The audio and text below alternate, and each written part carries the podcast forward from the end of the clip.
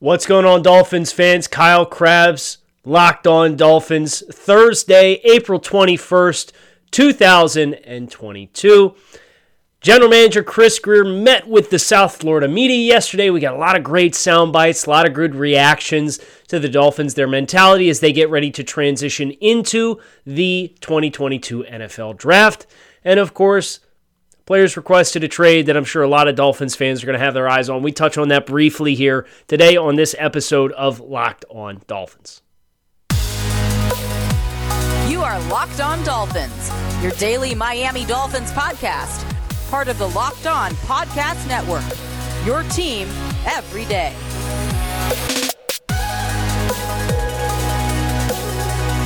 What's going on, Dolphins fans? Kyle Crabbs, your host here on Locked On Dolphins. Today is Thursday, April 21st, 2022. Thanks for checking out another episode of Locked On Dolphins. Thank you guys for making Locked On Dolphins your first Miami Dolphins listen of the day. And whoa, boy, imagine my surprise yesterday sitting down, doing some work, grinding some tape. The director of scouting over the draftnetwork.com, lifelong Miami Dolphins fan, your host here on Locked On Dolphins, and finding out that general manager Chris Grier was having a press conference with the South Florida media immediately immediately changed the entire dynamic of my morning because anytime you get a chance to listen to a general manager talk and get into their headspace and understand what their ideologies are and their philosophies and how they're choosing to conduct their business, like that that's a net win. And it's it's really interesting conversation. It's it's really helpful to understand what the Dolphins' DNA is, what their thought process is as they look to continue to build their roster.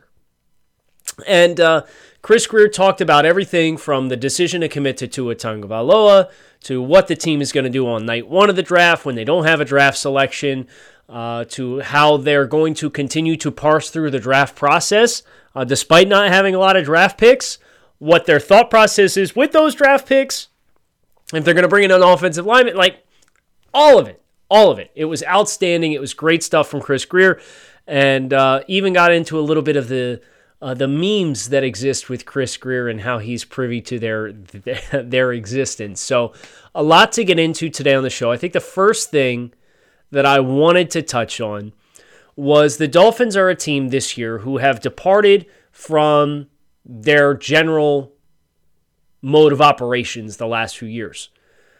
Four draft selections in total as things currently stand one in the third round, one in the fourth round, two in the seventh round. That's it. Not a lot of picks to work with. And of course, the Los Angeles Rams have embraced the not using draft picks on rookies, instead using draft picks for star players, and they just are, are coming off of winning a Super Bowl. So naturally, the discussion that's going to follow is is this the new normal in the NFL? Is this what teams need to start doing? And when the Dolphins trade a one and a two plus for Tyreek Hill, then that conversation starts to say, okay, is this Chris Grier's new thought process? And I'm glad Chris was asked this question because he said, no, I still believe in building through the draft. Um, but this trade does not say anything less about what this draft class is and what we feel it is. And it says more about how we feel about Tyreek Hill as a player. And then he went on to cite and source uh, a play that happened on Tuesday at OTAs, in which Tyreek Hill makes a play and kind of just effortlessly contorts his body. And it's kind of just this uh, affirmation that, like, Tyreek Hill, the football player, is different. He's different than so many guys. And he said it would be unfair to compare any rookie wide receiver in this class to Tyreek Hill, which I would agree with, which is exactly why you make the move to go get a guy like a Tyreek Hill. Because he's different. He's proven at the NFL level to have that caliber of potential and production. But this is important to note, and he was asked about, you know, the the prioritization of making sure you had the draft picks in 2023. And he says, I still believe in building through the draft. So after the trade last year and uh, the DeVante Parker trade and, and the Tyreek Hill trade where the dust settles, you still have five picks in the, the top top three rounds in next year. And that was important to us. So it was it was good to to understand that you know Miami is not going to become like the LA Rams and just consistently go get established star players, but more so this was the right place, the right time for the right player. And, you know, of course, I'm sure there will be some Dolphins fans wondering um, if that theme will continue with Deebo Samuel. And it was reported yesterday, and this, this was not something that Chris Grier talked about, but this feels like the natural segue and the place to drop this into the conversation. Uh, San Francisco 49ers wide receiver Deebo Samuel has formally requested a trade from the San Francisco 49ers. And from the Dolphins' perspective, I'm sure there's a lot of Dolphins fans who are very, very well versed in the relationship that seems to exist between Deebo Samuel and Miami Dolphins head coach Mike McDaniel and the offense that exists and, and what Coach McDaniel is presumably going to be bringing to Miami. Deebo Samuel has a proven track record based off of last year of being able to fulfill a very versatile role. And if you're really wanting to uh, support a young quarterback, you have to give him players that accentuate his strengths and provide a strong supporting cast around him. Here's the challenge, though. You know, in a perfect world, yes, if money were not an issue and if draft capital were not an issue, the Miami Dolphins, yes, should absolutely be calling San Francisco asking about the availability of Deebo Samuel and trying to get a trade offer in place that would excite them. But here's the problem the Dolphins, from a financials perspective, have a f- top 10 pick at the position for the next three years on a rookie deal, but is a player who, in his rookie season, set the rookie receptions record over 1,000 yards receiving in Jaylen Waddle. Feels like a future star at the position in the NFL. You also have Tyreek Hill, who's been in the league for six years and made six Pro Bowls. And you just traded a one and a two plus to get that player so you could pay him $30 million per season. You also signed Cedric Wilson in free agency uh, to be a wide receiver three, presumably a wide receiver three in your offense. You had so many mouths to feed already that you traded DeVante Parker to a division rival. And now you want to propose bringing in Deebo Samuel? I just don't think the financials make any sense, unfortunately, for Miami. It would be such overkill at that position that I think it would be uh, probably a little irresponsible for Miami to commit $55 million a season to two players that are wide receivers, plus having Jaylen Waddle. You don't have the assets this year to give San Francisco something incentivizing for the here and now. I think you've got a math problem to make that work. So, unfortunately, while as tempting as the news is that Deebo Samuel has requested a trade, I don't necessarily think this is an open and shut case of something that's going to make a lot of sense for the Miami Dolphins. Something to watch? Sure. We do need to, need to be mindful of a team like the New York Jets coming into the party and, and trying to get involved and sticking their nose into potentially bringing Deebo Samuel in for themselves. They've been actively hunting for a wide receiver for quite some time. Perhaps they're the landing spot. Perhaps Kansas City, who just has the vacancy courtesy, courtesy of the Tyreek Hill spot, is the team. Perhaps Green Bay, who traded Davante Adams and is looking to fill that void in their offense and is very screen heavy offense, which Deebo obviously was very productive in. Perhaps that's the route. There's lots of potential landing spots here. I just don't know that Miami's math is ever going to put them in a position to make this move at this point in time. This Mother's Day, give mom something she'll treasure forever with fine jewelry from BlueNile.com.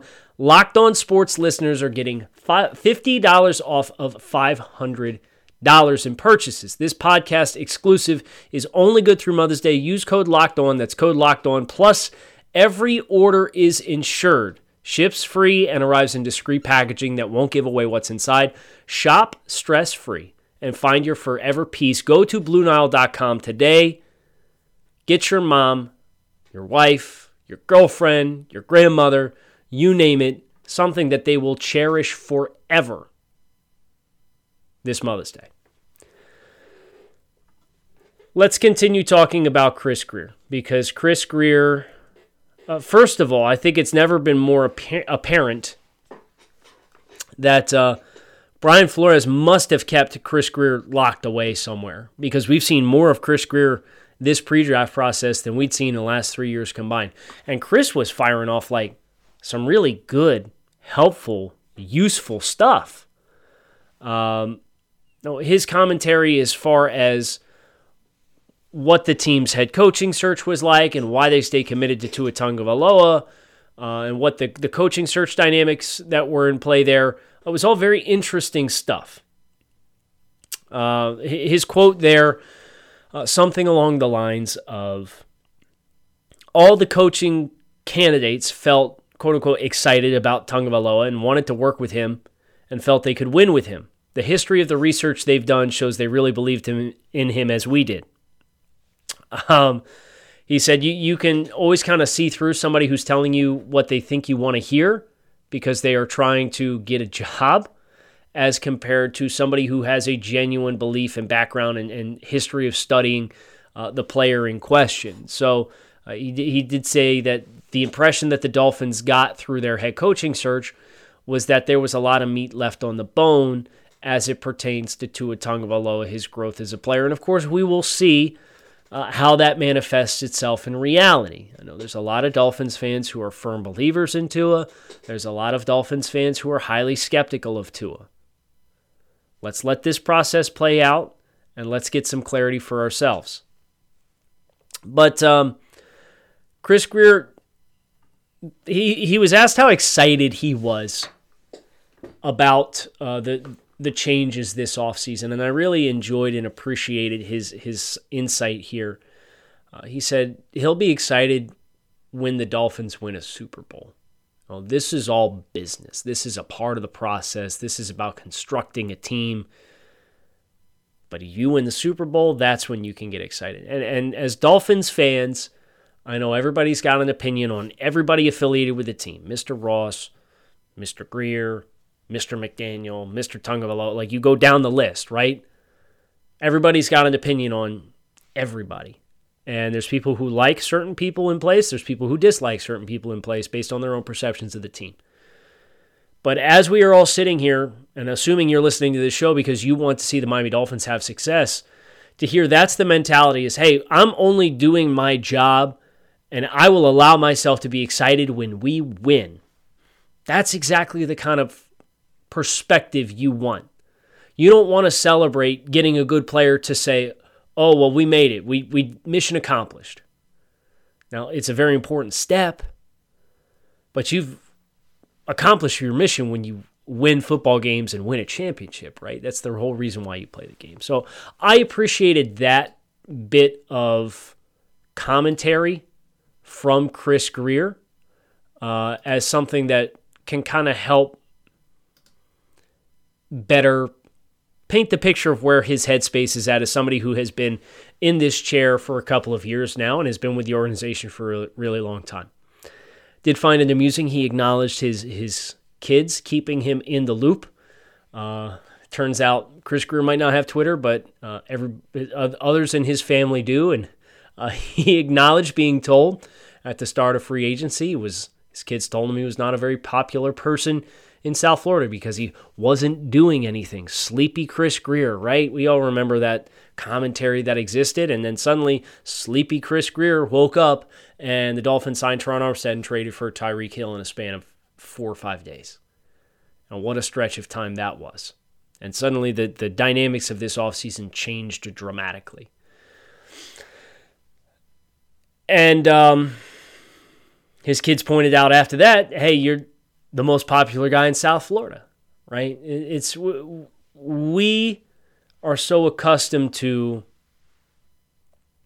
everything being a fingertip away, right? So when you have to look at things through a larger scale, a larger spectrum, a larger sample size, a larger time frame, that perspective gets lost sometimes. But I don't think there's any way you look at the roster that the Dolphins have in place. The roster that the Dolphins had in place when Chris Grier first took over in 2019, and the roster that was in place when Chris Grier first was named the general manager of the Miami Dolphins back in 2016, working underneath Mike Tannenbaum.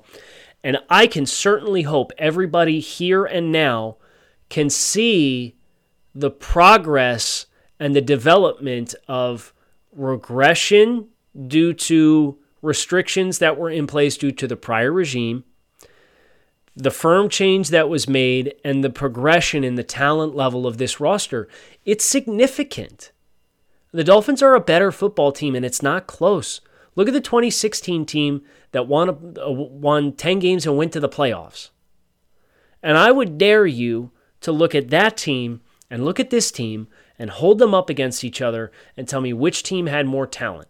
And then also acknowledge the fact that Dolphins are now in a surplus of draft space or draft picks and a surplus in salary cap space as compared to that 2019 or 2016 team which had to uh, manufacture enough room to sign a guy with contract restructures on guys that they were signing a year prior to just get by and eke by and hit your glass ceiling at 10. I don't think anybody can look at this team and say the glass ceiling's at 10. A lot of things have to go right.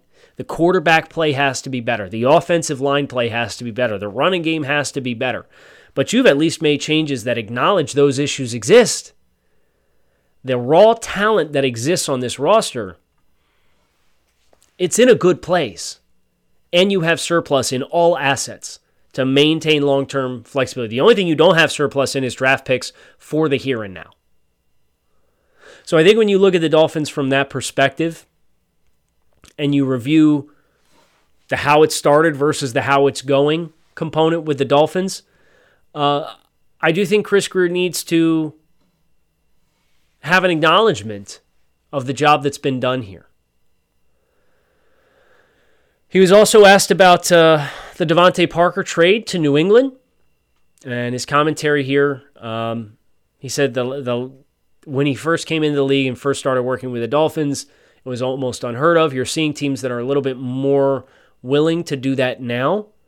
Um, acknowledged uh, interdivisional trades over the last few years. Uh, you've seen more, but there was a time where you never did it.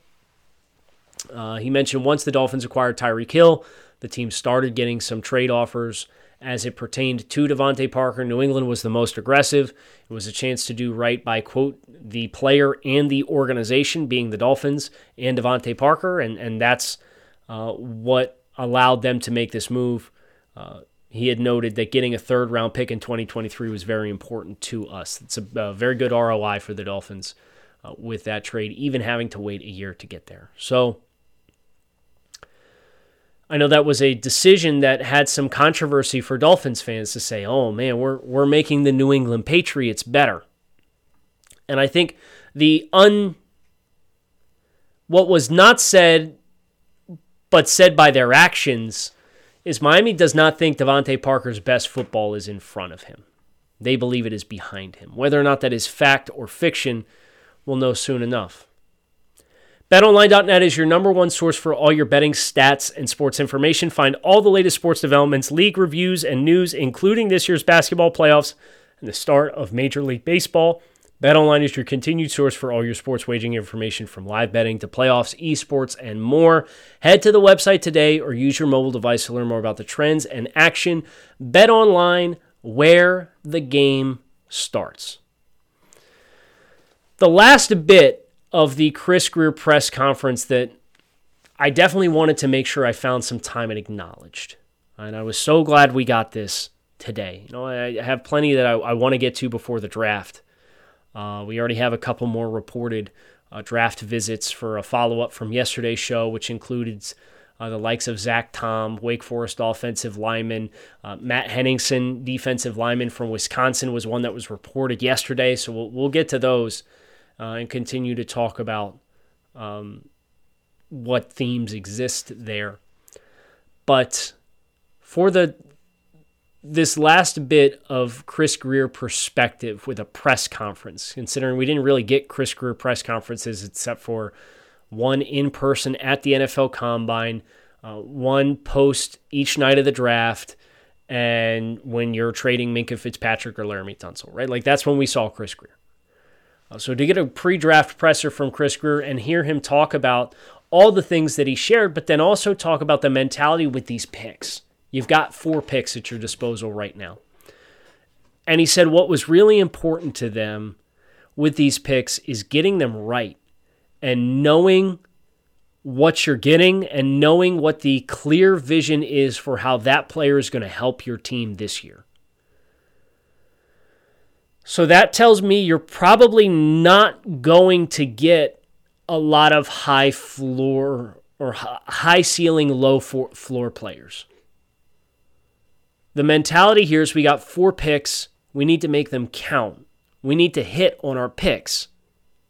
And if that's the mentality the Dolphins are bringing to the table,